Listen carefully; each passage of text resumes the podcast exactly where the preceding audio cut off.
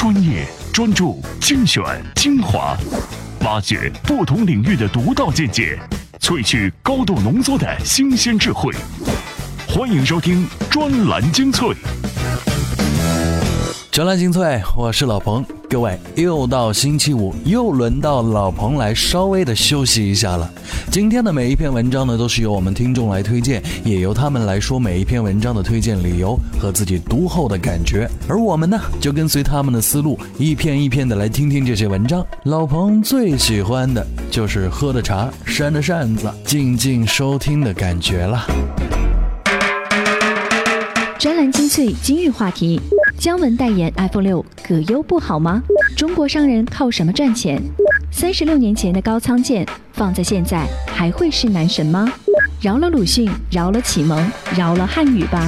双十一销售数字的下滑何时到来？专栏精粹，为独立思考的经营者服务。我叫涂阳，数码产品癖好者。前段时间我把姜文的电影《让子弹飞》又找出来看了一遍，这不顾百姓死活只顾自己谋利的隔板汤师爷真是叫人牢牢记住了。当然了，既能纯爷们儿也能男孩般细腻内心的姜版马县长也让我印象深刻。这圈子里头才艺和人气都很高的两个人合作的次数并不少，因而也常被比较。这不是最近姜文给 iPhone 六代言了吗？但没找葛优嘞，这是怎么回事呢？我想很多人又要不解了。而我的困惑在于 iPhone 六是多年轻的产品啊，说着要捐肾的都是年轻人不是？姜葛都年龄大了。不过看了这篇文章我算是明白了。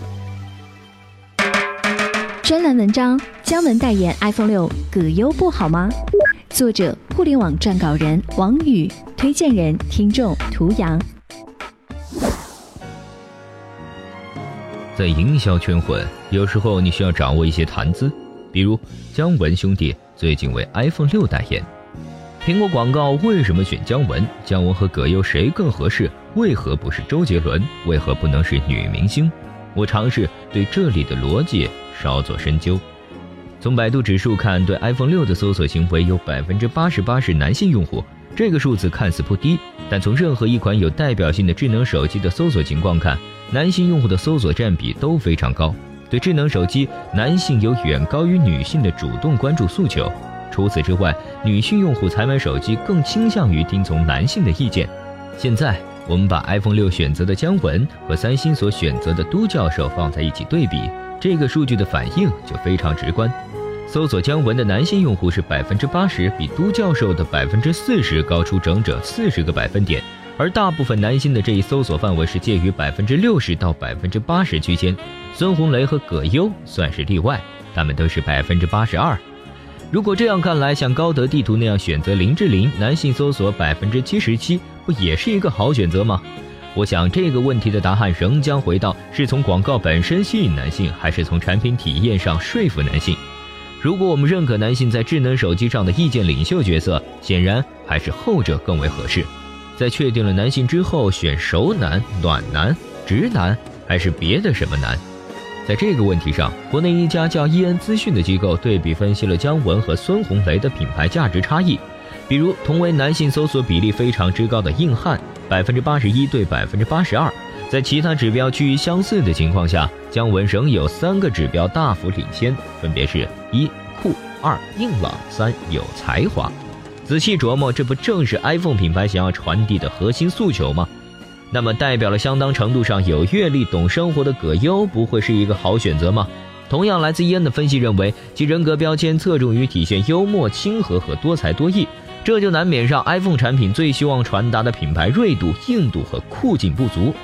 结合百度指数中的人群画像来看，葛优人群画像兴趣分布中的家庭医生和姜文人群兴趣分布中的旅行达人，从另一角度揭示出了有多大消费能力、有什么消费倾向的男性对品牌不同的意义。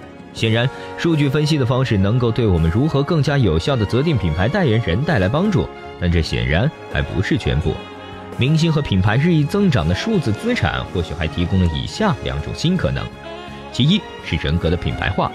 在移动互联网时代，人即产品，一旦实现了人格的品牌化，就能嫁接产品，也能引爆产品。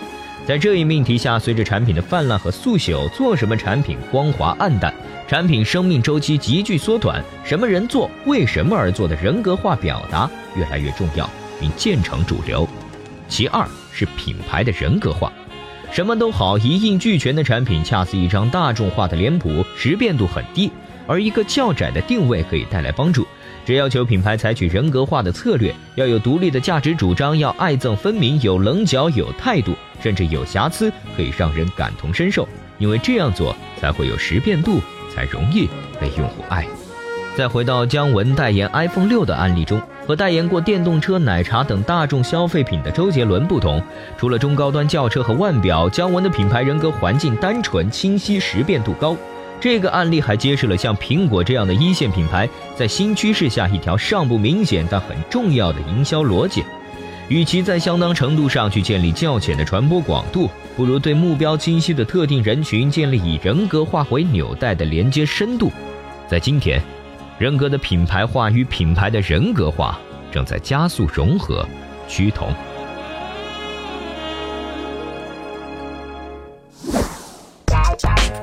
大家好，我叫葛青。这几天一个热门话题就是原著名演员高仓健的离世。我身边的很多年轻人对这个人都不太熟悉，也没有很多的感触，但对我妈妈那一代人来说，他就是他们心中魅力无可抵挡的男神。他主演的《文革》当时可是引起了特别大的轰动，还有后来和张艺谋合作的《千里走单骑》，这些可以说都是电影中的经典。他的荧幕男子汉的感觉让那一代的很多女性影迷们深深着迷，但在现在这个小鲜肉受追捧的年代，他还能成为男神吗？下面这篇文章可能会给你答案。专栏文章：三十六年前的高仓健放在现在还会是男神吗？作者：自媒体警铃观察，推荐人：听众葛青。在这个看脸的时代，要成为男神最起码的标准就是要够美。看看现在这些鲜肉们，哪个不是美的闭月羞花、沉鱼落雁的？在这一点上，高仓健一点优势也没有。论长相，高仓健称不上俊美，看一下他刚出道时候的照片，你就会发现这个男人啊，最多算得上是板正。和现在的日系花美男比起来，他更是显得太不修边幅了。不过老话都说，没有丑女人，只有懒女人，换在男人身上啊，也同样适用。先天的条件不够过硬的，后天勤磨粉也是能克服的。具体的例子可以参照韩国的欧巴们。不过呢，高仓健偏偏在骨子里就是个高纯度的爷们儿。我们印象中那个穿着立领风衣、戴着蛤蟆镜要和真由美浪迹天涯的高仓健，实际上是三十多岁以后才慢慢出落而成的。天生颜值不够，后天又无法跨越过直男心里那道坎，在成为男神的第一步上，高仓健就败了下来。男神标准二：呆萌。现在出名的男明星啊，都逃不开四大特点，那就是坏、帅、卖、乖。这其中的乖同义词就可以理解为萌。看看现在男生们的微博，哪个没有发过几张瞪眼睛伸舌头的萌照呢？这一点上，高仓健就更加没有优势了。用现在流行的话来说，他啊就是个面瘫。荧幕上高仓健扮演的硬汉，眼泪都在肚子里流，笑容啊更是挤挤才会有。说他呆萌，恐怕只有呆吧。男神标准三：逗逼。曾记得都教授在镜头前何等的高冷，可是导演一喊咔，休闲啊立马对着镜头挤眉弄眼的。还有新晋的逗逼男神邓超，耍宝搞笑样样来得了。男神嘛，虽然贵为神，不过说到底啊是要娱乐大众的。再碰上一帮你若端着我就转台的年轻粉丝，有了偶像包袱，还怎么好意思做偶像呢？但是这一幕呢，却永远不会发生在高仓健的身上。张艺谋在回忆高仓健和他一起拍摄的《千里走单骑》时提到过一个细节，当时已经七十多岁高龄的高仓健在现场坚决不会坐下。据说这个传统从他入行一开始就已经有了，他就一直保持着，想让这样一个有点轴的人去逗逼就甭想了。所以啊，如果按照现在男神的标准，高仓健颜值不足、呆萌不够，还不愿意逗逼，相信他只会成为一个表演艺术家，绝不会晋升为男神。但就是这样一个死磕的人，他曾经四夺日本电影金像奖的最佳男演员，到现在这个记录都没有人打破。另外，他和川端康成、黑泽明、小泽征尔等人一同被载入了日本的文化史册。他把演员这个让自己感到耻辱的职业做成了云端上的人，所以他不需要再成为男神，因为他已经是神。专栏精粹，我是老彭。刚才我们听到的这两篇文章都是由听众来推荐的，按照惯例，我们依旧不做任何的评论和评述，只跟各位一起来分享。而老彭出来呢，是要告诉各位，在节目进行过程当中，各位在我们的微信公众号里面回复贵族大学这个关键词，贵族大学，您会收到一篇文章，题目叫做九八五二一一不能是世袭罔替的贵族大学。所以各位一定要抓紧时间关注专栏精粹的微信公众号，在其中还能给我们推荐好文章哦。怎样才能把专栏精粹牢牢掌控在您手中？首先打开微信，点击右上角的加号，选择添加朋友，再选择公众号，然后在搜索框搜索专栏精粹，这样您就能找到我们专栏精粹专有的微信公众号。关注之后，根据提示或回复任意文字，您就能牢牢抓住专栏精粹的尾巴。面对海量资讯，不是每个人都能从容不迫，要追赶时代，就没有发呆的机会。不是我们放弃思考，而是要给自己更好的选择。欢迎收听专栏精粹，让大脑吸收更精致的智慧讯息。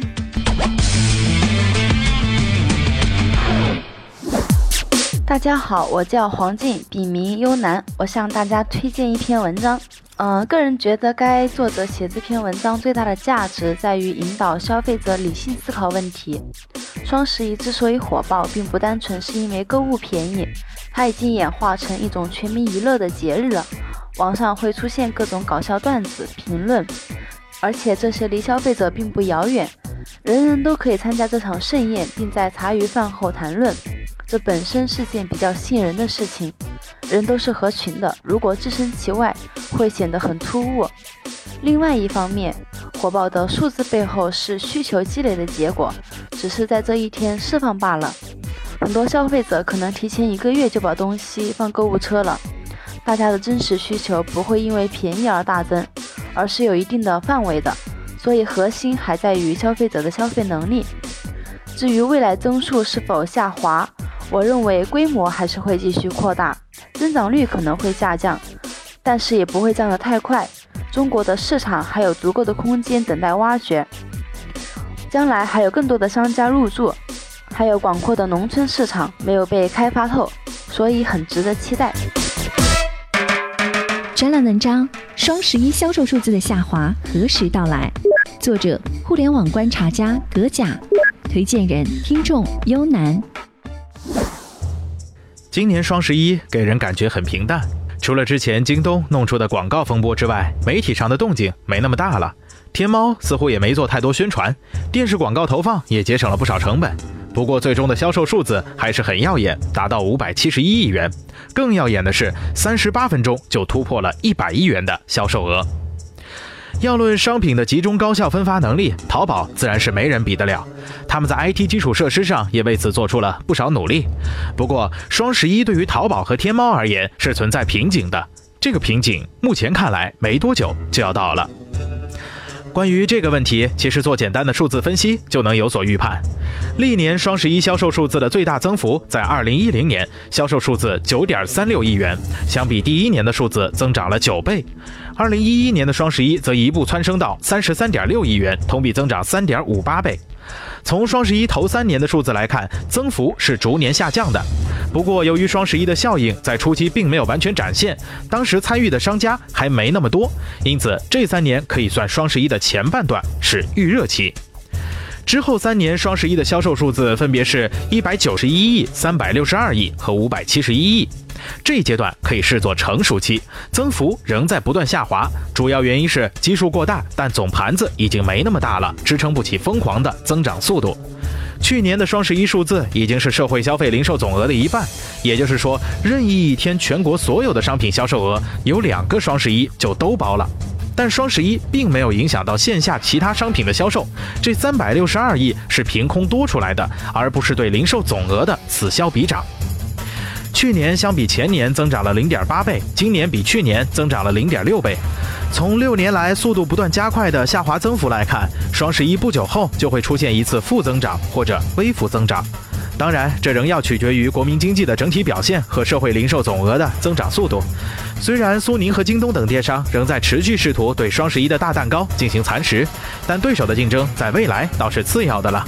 宏观经济是主导双十一销售数字是否下滑的关键因素。能对双十一销售数字起作用的另外一个因素是消费者的习惯转变和理性思考。今年双十一前三十八分钟就实现了一百亿元销售额，这意味着其余四百七十一亿元销售额的实现用了二十三小时又二十二分钟。有经验的买家会在开盘几分钟内把那些确实有很大折扣的商品秒掉。未来几年，学会这么干的买家只会越来越多，不会越来越少。宏观经济的增速不够快，总盘子的增长达到极限，以及买家的渐趋理性，都是促使未来三年双十一有可能出现负增长的主要原因。我个人认为，在双十一到达一千亿规模的时候，这次下滑就会到来，时间为二零一七年。如果社会消费品零售总额五年翻一倍的话，一千亿也相当于二零一七年日总额的一半左右，这个比例与二零一三年是差不多的。当然，前提是双十一没有改变玩法，仍旧按这个套路走下去。大家好，我是专栏精确的忠实听众白云边，来自广东广州，是一名个体商户。今天给大家推荐的专栏文章《中国商人靠什么赚钱》刊登在新浪网上。随着改革开放的不断推进和深入，市场变得更开放、更自由、更多元，这也给生意带来了更多的可能。但与此同时，在当下这一中国私人资本集团最为蓬勃的历史点，商人仍然缺少阶层认同感，国家仍然没有独立的商业伦理，商人仍然面临着这样的问题：中国商人如何在现在的政治经济环境中获得并保全自己的财富呢？今天的文章会为你全面的解读中国商业现状的形成始末，发人深思。专栏文章：中国商人靠什么赚钱？作者：财经作家吴晓波，推荐人：听众白云边。在中国教科书中被称作无恶不作、淌着鲜血的资本，在西方的论述中恰恰是推动世界进步的力量。这可能可以从一个维度解释为什么中国没有诞生资本主义，因为中国志不在此，它不仅不能产生，而且一向无异于产生。这并不是吃不到葡萄就说葡萄酸的小气度，而是上下五千年文化的大积淀。先不论这种积淀的好坏是非，但正是这样的积淀决定了中国政治与西方政治在资本状态下的最大区别，也构成了中国商人和西方商人在资本意义上的分水岭。虽然中国民间的自由贸易非常发达，但是国家却牢牢把控着产业的顶层。在这样的环境下，商人想要赚钱，一定要精准定位自己与政治的关系，但与政治的关系又容易使自己陷入险境，这就是以生命为代价从事暴力掠夺的收益。因果互辅、寻租空间、官商勾结以及缺乏契约精神的政府，又使特许经营更加根深蒂固地成为中国特色的商业环境。中国特色的商业环境又造就了商人的经典型生存，以求在诡谲莫测的洪波中顺势而起且保长盛，而长盛却与环境相悖。以商致富，以患贵之。中国商人通过贿赂官员或者培养自己的子孙投身政治，从而获得政治的保护伞。因此两千多年以来，中国商人始终不曾形成一个独立的阶层。以墨聚财，用本守之。商人从事工商业积累财富，然后购买土地以保住财富，土地随之成为避险性投资，也因此在中国历史上具有了类货币性质。奢侈豆腐不过三代。由于特许经营权的不确定性，中国商人将自己的大部分财富投放在消费领域，以获取现世享乐。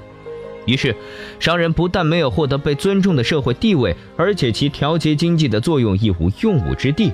这与西方国家政府不是创造财富的工具，而仅仅有分配财富的权利的理念截然不同。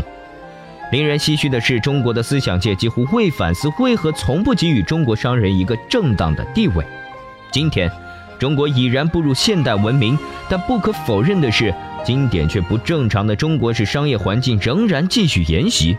在当下这一中国私人资本集团最为蓬勃的历史点，商人仍然缺少阶层认同感，国家仍然没有独立的商业伦理，我们仍然面临着这样的问题：中国商人如何在现代的政治经济环境中获得并保全自己的财富？我是山野人，第一批八零后，已经离开校园很久了。回首这些年的读书岁月，除了同学和老师外，鲁迅一定算是陪伴了我好多年的益友。从小学、初中、高中，甚至是大学，我所学的课本里头一定会有鲁迅的文章。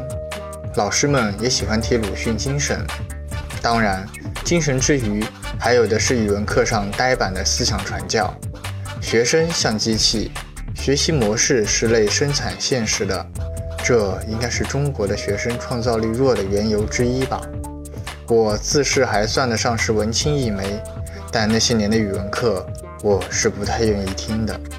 下面这篇文章道出了我的心声。专栏文章：饶了鲁迅，饶了启蒙，饶了汉语吧。作者：财经评论人风林仙。自从鲁迅被钦定进入国潮统一语文教科书，便享有无尽的威风。任谁自主华章，也永远可能分享逊翁的点滴光亮。确实也是如此，由于是经典的三大家，让一些人将其视为民族主义偶像，不得触碰。然而七十余年来，中国知识分子群体中更盛行的鲁迅形象，则是启蒙之神，容不得半点质疑，更容不得半点批评。仿佛有了鲁迅，自由光明的新时代就已然在手。更为可悲的是，他们几乎一致认为，只要把鲁迅喂食给少年儿童，就能让他们摆脱奴役。因此，他们反复坚持要在小学、中学和大学里，如同阶级斗争一般，年年讲、月月讲、天天讲鲁迅精神。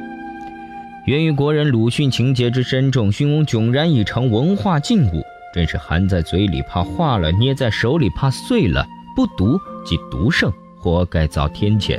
这种心态与当年对至圣先师孔子的顶礼已经相差无几，细细看来，其实就是偶像崇拜。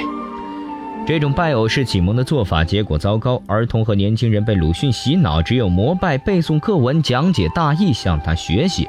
鲁迅当然是深刻的，但学生们学到的不是深刻的一面，而是其偏激的一面。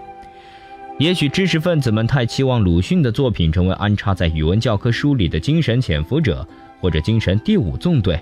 他们以为年年月月的祥林嫂下去，就能等到他日开花结果，上演时代精神的大逆转。这不过是一厢情愿的意识形态意淫，不是苍生是死人，还偏以为能为活人昭示未来，实在不知天高地厚，实在可笑而无药可救。其实真正的危机并不在读不读鲁迅，真正的危机是被放逐的语言文学教育和精神启蒙。但凡识文断字者，无不对经历过的语文教育深恶痛绝。无论谁回想起当年的语文课，虽然说不上惨绝人寰，但绝无一堂称得上是令人愉快。说实话，问题并非首先出在语文教师不尽心竭力，而是出在被工具化的语文教育本身。只要接触过近年来的年轻人，都能获得深刻的印象，他们当中绝大部分的汉语能力极其低下，写起文章来错别字连篇，文学修养几近于无。他们最擅长的文体主要有四类：其一，矫情浅薄的个人小抒情，例如《小时代》中的自恋情趣；其二，各种被年轻人称作吐槽的牢骚、抱怨和骂人的文字；其三，各种在中学被公式化的作文风格，就是一个主题加若干死记硬背的材料拼贴而成的辛巴古，修辞手段三大样：排比、反问和重复；其四，官样文章一落笔便是第一、第二、首先、其次、总之、务必，词汇贫乏且多半来自教科书、电视剧、网上帖子、微博流行语和学生会的请示公告。语文课与汉语异化了，所学非所用，所用非所学，结果是我们的学生理性思维差，审美趣味低下，阅读和理解能力极糟，独立思考的兴趣更是没有。而这幅惨淡阴暗、让人糟心的画面，其实因为读了鲁迅便能拯救得了的。这里就是专栏精粹，各位，我是老彭，各位的好朋友。我们专栏精粹的节目目标是要从大量的文章当中选出最适合大家来阅读的内容，组成节目播给各位听，这样各位可以节约很多的时间，也能让自己在车上的时间里面既有收获又有意思。如果您觉得我们做到了这一点，就关注我们的微信公众号，您可以多听一些，多看一些好文章。同时也希望各位收音机前的阅读达人们，把您在平时读到的好文章在微信公众号里面把标题发给我们，我们一定找得到，找到之后我们就会邀请您到节目当中来推荐这些文字，把您的观点也说给大家来听一听。好的，今天的节目就到这里，下周再会。